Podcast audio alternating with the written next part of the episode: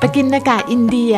รายการวิทยุเกี่ยวกับอินเดียในด้านต่างๆ เพื่อรู้และเข้าใจอินเดีย ทุกวันเสาร์เวลา 10นาฬิกา30 นาทีทางวิทยุจุฬา 101.5 FM พบกับสุรัตน์โหตราชัยกุล และนัทวชรคิริน ผู้เชี่ยวชาญด้านอินเดียศึกษาแห่งจุฬาลงกรณ์มหาวิทยาลัย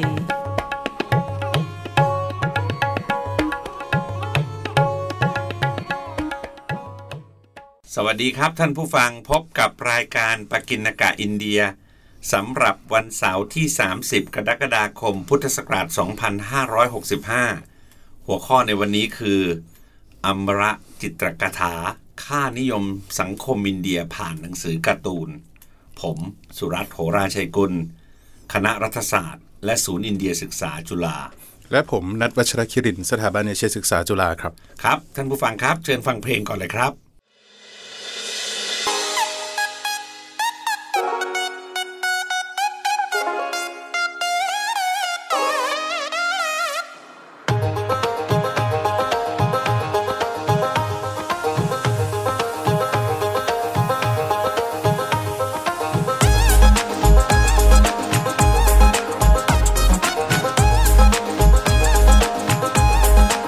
छोटी छोटी गैया छोटे छोटे ग्वाल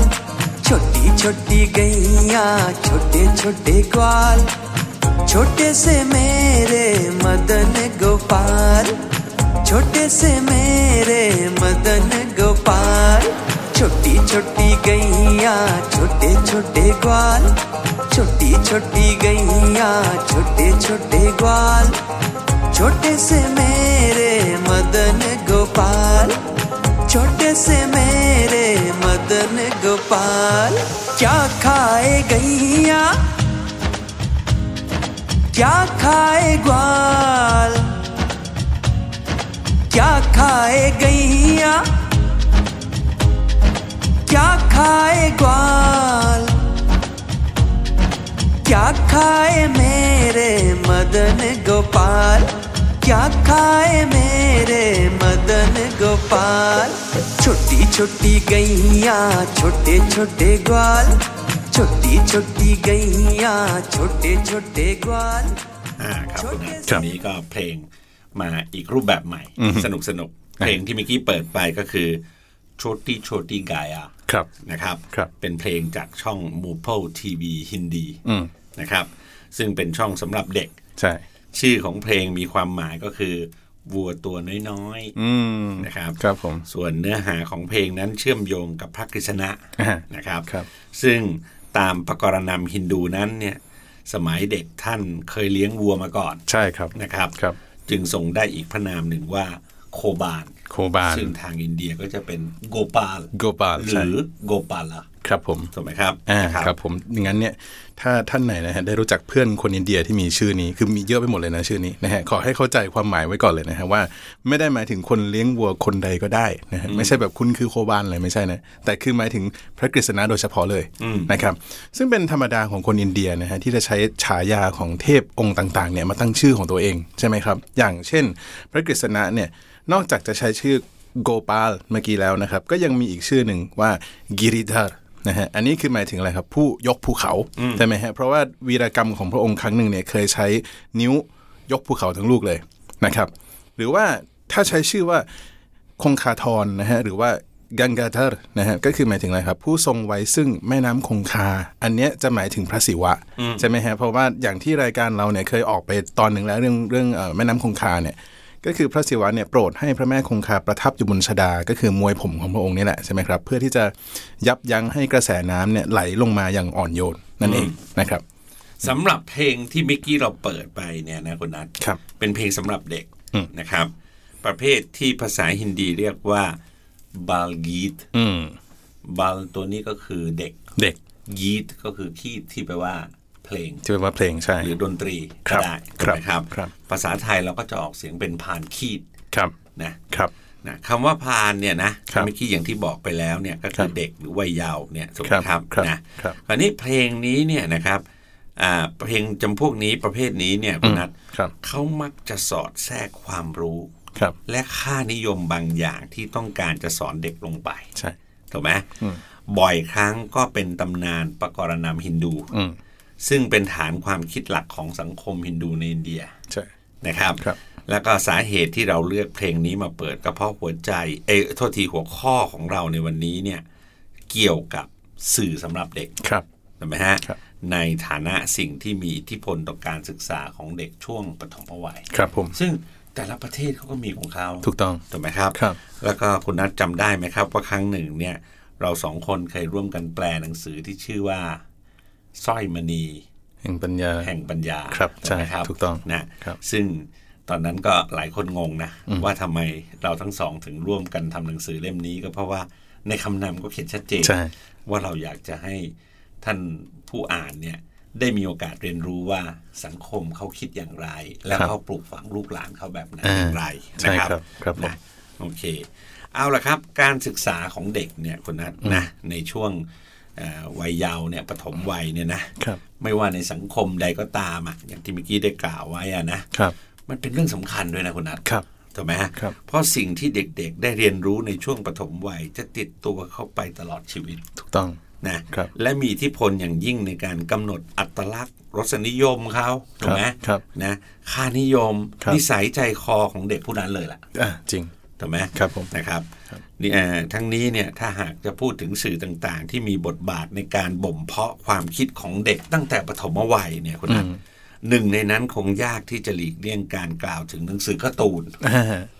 ครับ นะครับ ผม ซึ่งเป็นรูปแบบสื่อที่ได้รับความนิยมมากในหมู่เด็กๆ ทั่วโลกเลย ใช่ นะครับ ครับ และมีวัฒนธรรมของแต่ละที่นะ ถูก ถูกไหมครับ ครับ ของญี่ปุ่นนี่คุณนัทก็ อืม น่าจะเชี่ยวชาญอยู่พอสมควรมันมีเรื่องของลายเส้นเรื่องของอะไรพวกนี้อยู่ด้วยนะ ใช่ใช่ ถูกไหมครับ ครับ นะ ผมครับ ทั้งนี้ก็เพราะว่าอะไรครับคุณนันเพราะหนังสือการ์ตูนเนี่ยมักจะมีเรื่องราวสนุกสนานและภาพประกอบสวยงามอ่านง่าย อืม นะดึงดูดความสนใจของเด็กทำให้ซึมซับเรื่องราวและข้อมูลได้ง่าย ใช่ครับ นะครับ ครับ สิ่งนี้นะดูจะเป็นสากลเลยล่ะนะครับ คือเด็กทุกชาติทุกภาษาต่างก็ชื่นชอบการ์ตูนไม่ต่างกันแหละ ครับ นะครับดังนั้นประเด็นสำคัญที่แต่ละสังคมจะต้องขบคิดอย่างมากนะคุณนัท อืม ก็คือจะใช้เรื่องใดมาเขียนเป็นการ์ตูนให้เด็กอ่าน ใช่ นะครับ ครับ เรื่องใดบ้างที่ควรนำเสนอให้เด็ก และเรื่องใดที่จะต้องหลีกเลี่ยงหรือจำกัด ถูก นะครับ ครับ ทั้งนี้เราไม่ได้หมาย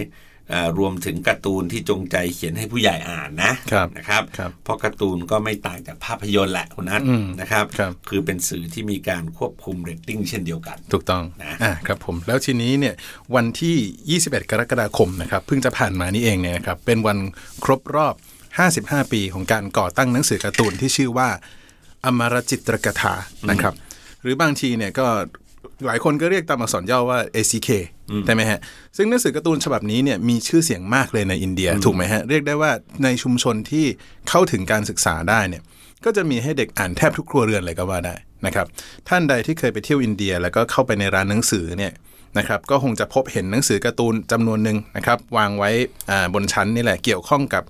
เทพประกรณำฮินดูบ้างนะฮะคติทางศาสนาต่างๆ บ้าง ซึ่งจริง ๆ ก็ไม่ได้จำกัดนะฮะว่าเป็นศาสนาใดบางทีก็มีทั้งฮินดู ทั้งพุทธ ทั้งเชน ทั้งซิกอิสลามคริสต์เป็นต้นนะครับ แล้วก็ยังมีนิทานปรัมปรา หรือว่ามีบุคคลสำคัญในประวัติศาสตร์อินเดีย หรือแม้กระทั่งประวัติศาสตร์โลกด้วยถูกไหมฮะอ่ะนะครับหากท่านเห็นหนังสือการ์ตูนในลักษณะนี้นะครับเป็นไปได้สูงมากว่าจะเป็นหนังสือการ์ตูนอมรจิตรกถา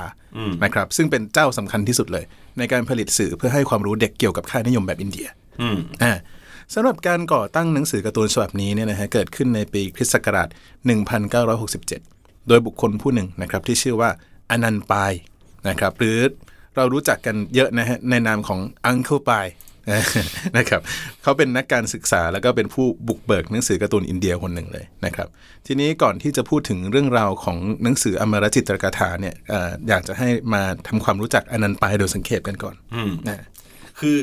คือคุณอนันต์ปายเนี่ย ครับ ท่านเกิดในวันที่ 17 กันยายน ปีคริสตศักราช1929 ครับ ถูกไหมฮะนะซึ่งปีนี้ก็จำง่ายหน่อย ครับ ปีฝรั่ง ครั ก็ บ เป็นปีที่มีเกิดเหตุการณ์วิกฤตการณ์ทางเศรษฐกิจที่แรงมากในสหรัฐอเมริกาในสมัยนั้นนะนะครับ ผม แครชนะครับ นะท่านเกิดที่เมืองนะครับกันกะลานะฮะซึ่งทางอินเดียก็จะออกเสียงเป็นกัลกะลา ครับ นะครับ ซึ่งในสมัยนั้นอยู่ในแคว้นของมัดรัสนะครับ ของบริเตนอินเดียเนี่ย ครับ นะครับเขาท่านท่านเนี่ยนะครับท่านอนันต์พายเนี่ยเกิดในครอบครัวบรรณพราหมณ์นะกลุ่มที่เรียกอ่ากลุ่มที่เรียกว่าอะไรครับเกาสรสวัต ครับ นะนะซึ่งพูดภาษากงกณีนะพูดภาษากงกณี ซึ่งอันนี้เป็นภาษาที่ระบุอยู่ในรัฐธรรมนูญอินเดียด้วย ใช่ใช่ นะครั ใช่ นะครับ เอาละครับอ่าก็ภาษานี้ก็เป็นภาษาแม่ของเขา ครับ นะนะพ่อแม่เนี่ยของเขาเนี่ยนะครับชื่อว่าเวนกัตตารยา ครับ นะครับนะและสุชีลา ครับ ปาย อ่า นะครับ ครับ นะคนไทยเราสุชีลานี่ก็ชัดเจนก็สุสุ สุศีลาอ่า นะ สุศีลา ครับ พอชีละชีลนี่ก็คือสีนะ สี นะ ใช่ครับ นะครับ ผมครับ ถ้าว่าทั้งสองคนได้เสียชีวิตตั้งแต่เขาอายุได้เพียงแค่สองขวบนะ อืมครับผม นะครับ อันนั้นปลายจึงไม่มีความทรงจำส่วนตัวเกี่ยวกับพ่อแม่ ครับ นะครับ ครับ ตั้งแต่เอ่อเขาจำความได้เนี่ยผู้ที่เลี้ยงดูเขามาในวัยเด็กก็คือคุณตา คุณตาใช่ นะครับ ครับผม เอาละคันเมื่อคุณตาได้เสียชีวิตลงในปีคริสตศักราช1944เนี่ยนะ ครับ เขาจึงได้ย้ายมาอาศัยอยู่กับญาติที่เมืองบอมเบย์ บัมเบย์ครับผม นะครับ ซึ่งปัจจุบันก็คือมุมไบนั่นแหละนะค ครั รับบ ท่านผู้ฟังนะและได้เรียนในโรงเรียนมัธยมแห่งหนึ่งในย่านมาหิมนะจนกระทั่งจบการศึกษาระดับมัธยม จึงเรียนต่ออุดมระดับอุดมศึกษาในสายเคมีฟิสิกส์และวิศวกรรมเคมีนะ ครับผม อืมนะครับ ณสถาบันเทคโนโลยี KB ครับ ซึ่งภาษาอังกฤษก็จะใช้คำว่า Institute of Chemical Technology ครับ นะครับ และสำเร็จปริญญาสองใบจากมหาวิทยาลัยบอมเบย์ ครับผม ครับ ครับก็เอ่ออนันต์ปายเนี่ยนะฮะมีความใฝ่ฝันอยู่แล้วนะครับ แล้วก็มุ่งมั่นที่จะสร้างหนังสือการ์ตูนสำหรับเด็กอยู่เสมอมาเลยนะครับ เขาเคยพยายามสร้างนิตยสารเด็กฉบับหนึ่งนะครับ ที่ถ้าเราเรียกชื่อเป็นภาษาไทยก็คือมานพมานะฮะแต่จริงๆ คือทางนั้นเขาออกเสียงว่ามาเนฟใช่ไหมฮะแปลว่าหนุ่มน้อยนะครับในปีคริสต์ศักราช 1954 แต่ว่าไม่ประสบความสำเร็จนักก็ต้องล้มเลิกกันไปนะครับผม แล้วหลังจากนั้นเนี่ยจึงผันตัวเองมาทำงานเป็นผู้บริหารระดับย่อยนะครับในนิตยสาร Times of India นะฮะซึ่งในขณะนั้นเนี่ย Times of India ได้ออกซีรีส์หนังสือการ์ตูนที่ชื่อว่า Indrajal นะฮะ Comics ใช่ไหมครับปายเนี่ยได้มากำกับดูแลหนังสือการ์ตูนฉบับนี้ก่อนนะครับ ซึ่งลักษณะของมันเนี่ยเป็นการ์ตูนผจญภัยแล้วก็ซูเปอร์ฮีโร่นะทำนองเดียวกับการ์ตูนมาร์เวลนี่แหละนะครับผมซึ่งแปลมาจากการ์ตูนของอเมริกาด้วยนะครับ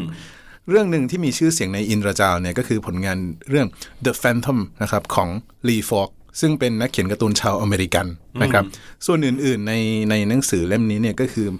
จะสอดแทรกพวกคอลัมน์เกร็ดความรู้เล็ก ๆ น้อย ๆ อย่างเงี้ยครับอย่างเช่น Ripley's Believe It or Not เนี่ยก็มีอยู่ด้วยนะอ่าประมาณเนี้ยครับครับผม ซึ่งเขาเขาก็เห็นชัดเจนนะว่า ครับ ชีวิตเขาเนี่ยเขาค่อนข้างดิ้นรนนะคนนั้น ครับ นะครับ ผม แต่จุดพลิกผันของป่ายเนี่ย ครับ เกิดจากการที่วันหนึ่งในเดือนกุมภาพันธ์ ปีคริสตศักราช 1967 เนี่ยนะครับ เขาได้รับชมรายการโทรทัศน์ประเภทแบบวิดโชว์เนี่ยนะ อ่า quiz show นะครับ นะซึ่งอ่าไอไอทางช่องดูดัชชันดูดัชชันนี่คือช่องช่องหลักของอินเดีย ครับ ดูก็แปลว่าห่างไกลดัชชันก็แปลว่าการมองเห็น การมองเห็น ตรงตัวก็คือเทเลวิชันนะนะ ใช่ ถูกไหมครับ ครับผม นะในรายการที่ออกอากาศวันนั้นเนี่ยนะผู้เข้าแข่งขันซึ่งเป็นนักศึกษาสามารถตอบคำถามเกี่ยวกับตำนานเทพประกรณำกรีกและโรมันได้อย่างคล่องแคล่วเลย อืม ถูกไหม ครับ ถ้าว่ากลับมาตกม้าตายกับคำถามตื้นๆ คือไม่อาจตอบคำถามที่ว่า ใครคือพระมารดาของพระรามในเรื่องรามายณะ อืม ถูกไหม ครับผม ซึ่งคำตอบที่ถูกต้องก็คือนางเอ่อเกา ก้าวชายา เกาเกาเฉลียก็ คคืรัอบ เกาสารยา เกาสารยา ถ้าไทยเราฉบับไทยเรารามเกียรติเนี่ยก็รู้สึกจะเรียกว่าพระนางเกาสุริยา เป็นความอ่าออกเสียงแบบไทย ใช่ แต่ทีนี้นี่คือจุดพลิกผันของป่าย อืม เพราะมองเอ้ยอ้าวทำไม อย่างนี้ตอบไม่ได้ ใช่ ถูกไหม ครับ แต่ถ้าเป็นโรมันเป็นกรีกตอบ ได้ เอออ อะไรอย่างเงี้ยนะครับ ผม นะครับปายรู้สึกเอ่อสะท้อนเนี่ยเอ่อรู้สึกสะท้อนถอนใจกับเหตุการณ์นี้มากนะ ครับผม เขาจึงตัดสินใจแน่วแน่ว่า เขาจะต้องสร้างสื่อสำหรับเด็กที่ให้ความรู้พื้นฐานเกี่ยวกับมรดกอินเดีย ครับ ที่มันตกทอดกันมาเนี่ย อืม นะ ครับผม และแล้วในปีเดียวกันนั่นเองเนี่ยป่ายก็ลาออกจากนิตยสารไทม์ออฟอินเดีย แล้วจึงเริ่มผลิตหนังสือการ์ตูนสำหรับเด็กที่ชื่อว่า อมรจิตกระอมรจิตรกถา ครับ นะซึ่ง ครับ ภาษาไทยเราก็ออกเสียงเป็นอมรจิตรกถา ใช่ นะครับ ครับ นะครับ นะ โดยเน้นนำเสนอเรื่องราวโดยเฉพาะที่เกี่ยวข้องกับตำนานปรัมปรา อืม นิทานพื้นบ้าน เทพกรนำและบุคคลสำคัญของอินเดียคุณนัท อ่าครับผมทีนี้มีข้อมูลนะฮะเกี่ยวกับเรื่องกำเนิดของหนังสือการ์ตูนที่ชื่อว่าอมรจิตรกถาเนี่ยนะครับ คือข้อมูลจากนิตยสารเอาลุกเนี่ยได้กล่าวเพิ่มเติมเอาไว้ครับว่า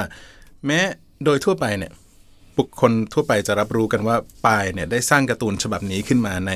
มุมไบในปีคริสต์ศักราช 1967 ใช่ไหมฮะแต่ทว่าที่มาเนี่ยต้องสืบย้อนไปก่อนหน้านั้นอีกนะฮะก็คือมีบุคคลผู้หนึ่งนะครับทำงานในสำนักพิมพ์นี่แหละชื่อ อ่า GK อนันตรัมนะครับอยู่ในบังกะโลนะครับได้เสนอให้แก่สำนักพิมพ์ของเขานะครับให้จัดพิมพ์การ์ตูนที่ชื่อว่าอมรจิตรกถา ชื่อนี้แหละนะฮะที่ที่เขาเป็นคนคิดนะฮะแล้วออกมาเนี่ยตั้งแต่ปีคริสต์ศักราช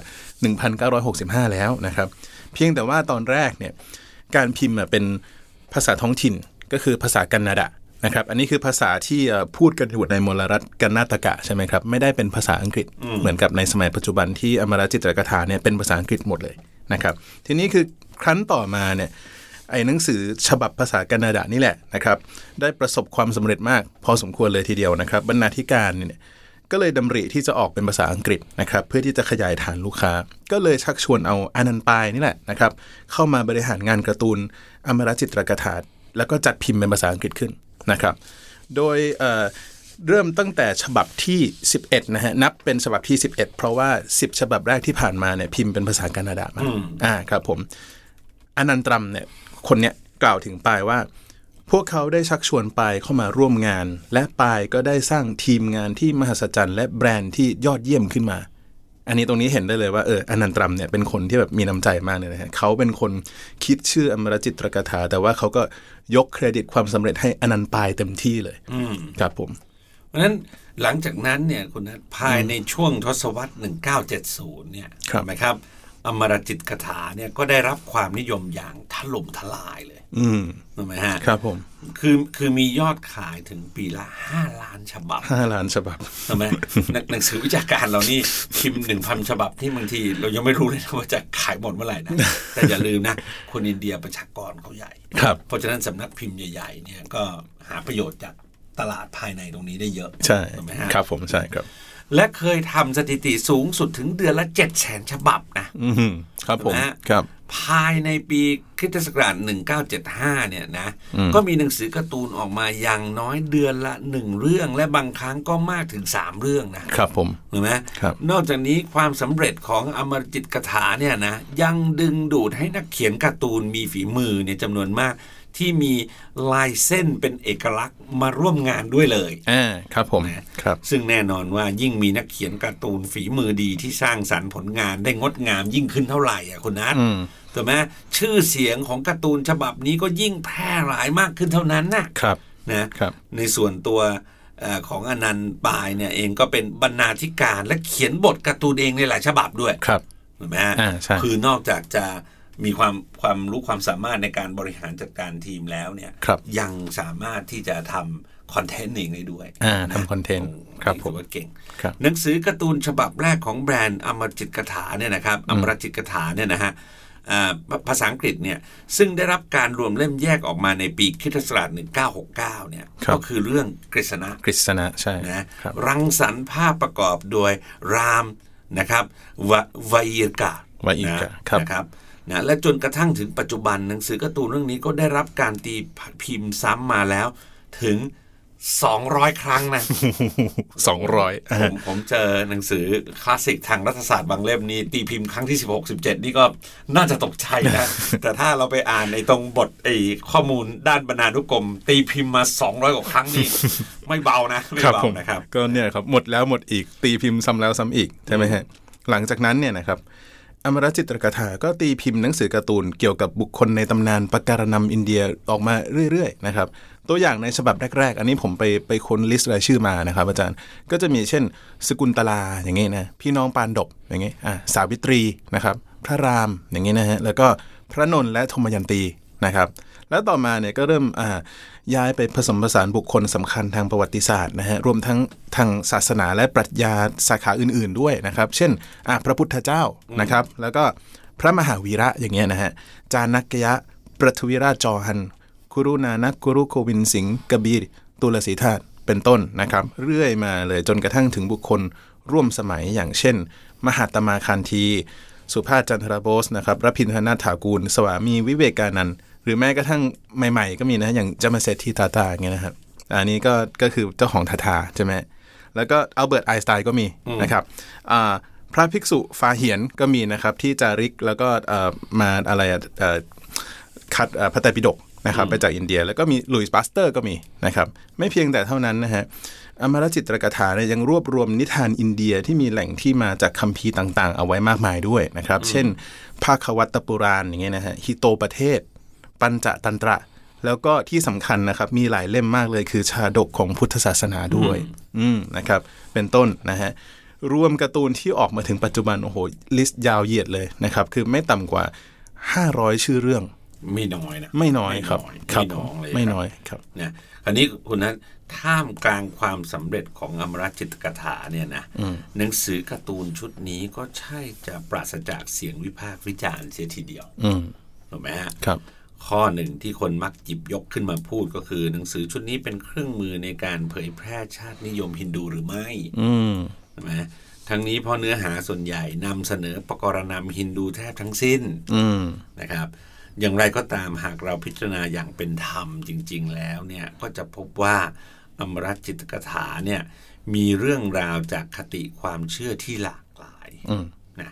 อันนี้ก็ไม่ไม่จริงทั้งหมด อื นะ มครับ เพราะว่าก็ก็ต้องตามสิ่งที่เราเห็นนะครับ นะครับ ครับ นะครับนะและการนำเสนอบุคคลสำคัญของศาสนาอื่น เช่นซิกเชนหรืออิสลามเนี่ยก็เป็นไปด้วยความเคารพไม่แตกต่างกับบุคคลในศาสนาฮินดูนะครับ นะครับ ครับ นะส่วนอีกประเด็นหนึ่งที่หลายคนวิพากษ์คือนะครับความแม่นยำทางข้อมูลอ่าประวัติศาสตร์ อืม ถูกไหมครับ ครับ เช่นมีการนำเสนอผิดเพี้ยนจากข้อเท็จจริง หรือนำเสนอเพียงมุมมองเดียว จากเรื่องที่มีความคิดเห็นแตกต่าง หลายแง่มุมเนี่ย ครับ นะในกรณีนี้เราคงต้องมองว่าเป็นข้อจำกัดของหนังสือการ์ตูนด้วยแหละ อืม นะครับ การวาดประกอบจะต้องติดต่อกันเป็นเรื่องยาวเนี่ยนะครับ ไม่อาจเปลี่ยนแง่มุมไปมาได้เหมือนการพรรณนาเป็นตัวหนังสือหมดอ่ะ ไม่งั้น นะ อ่านไม่รู้เรื่องแต่ นะ การ์ตูนเนี่ยนะ ถ้าไม่ต่อเนื่องเนี่ยโอ้โห มันก็ลำบากอะ ครับ นะ ครับ ใช่ ใช่ใช่อีกทั้งอมรจิตกถาเนี่ยนะ ก็ไม่ได้ประกาศว่าตนเป็นแหล่งข้อมูลสำหรับพึ่งพาทางวิชาการแต่อย่างใด อืม คราวนี้ต้องยอมรับข้อเท็จจริงด้วยว่า ครับ หลายเรื่องหลายอย่างเนี่ย ข้อมูลณเวลานั้นเนี่ย ครับ มันก็อาจจะเป็นแบบนี้ ใช่ แบบนี้อะไรทำนองนี้อะ อ่า นะ ครับผม ซึ่งอันนี้ก็ทำงานไม่ง่ายอะสำหรับคนที่ต้องทำเรื่องนี้นะ ครับ เอาละครับ กลับมาที่อนันต์ปายบุคคลสำคัญที่วันนี้เราได้พูดถึงไปเนี่ยนะ ท่านก็ถึงแก่กรรมในวันที่ 24 กุมภาพันธ์ปีคริสตศักราช 2011 ครับ สิริอายุ 81 ปี อืม นะขณะนั้นก็ตามอมรจิตกถาเนี่ยนะ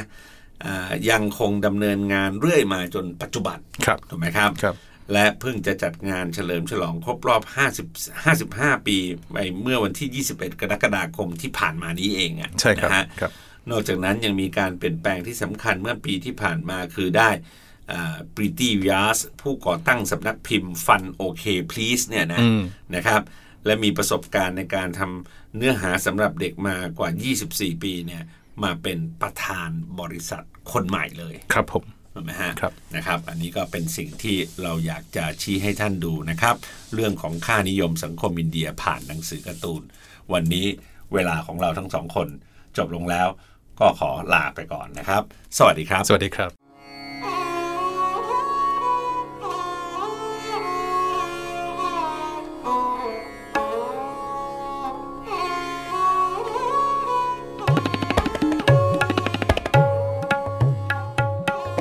ปกินนากาอินเดีย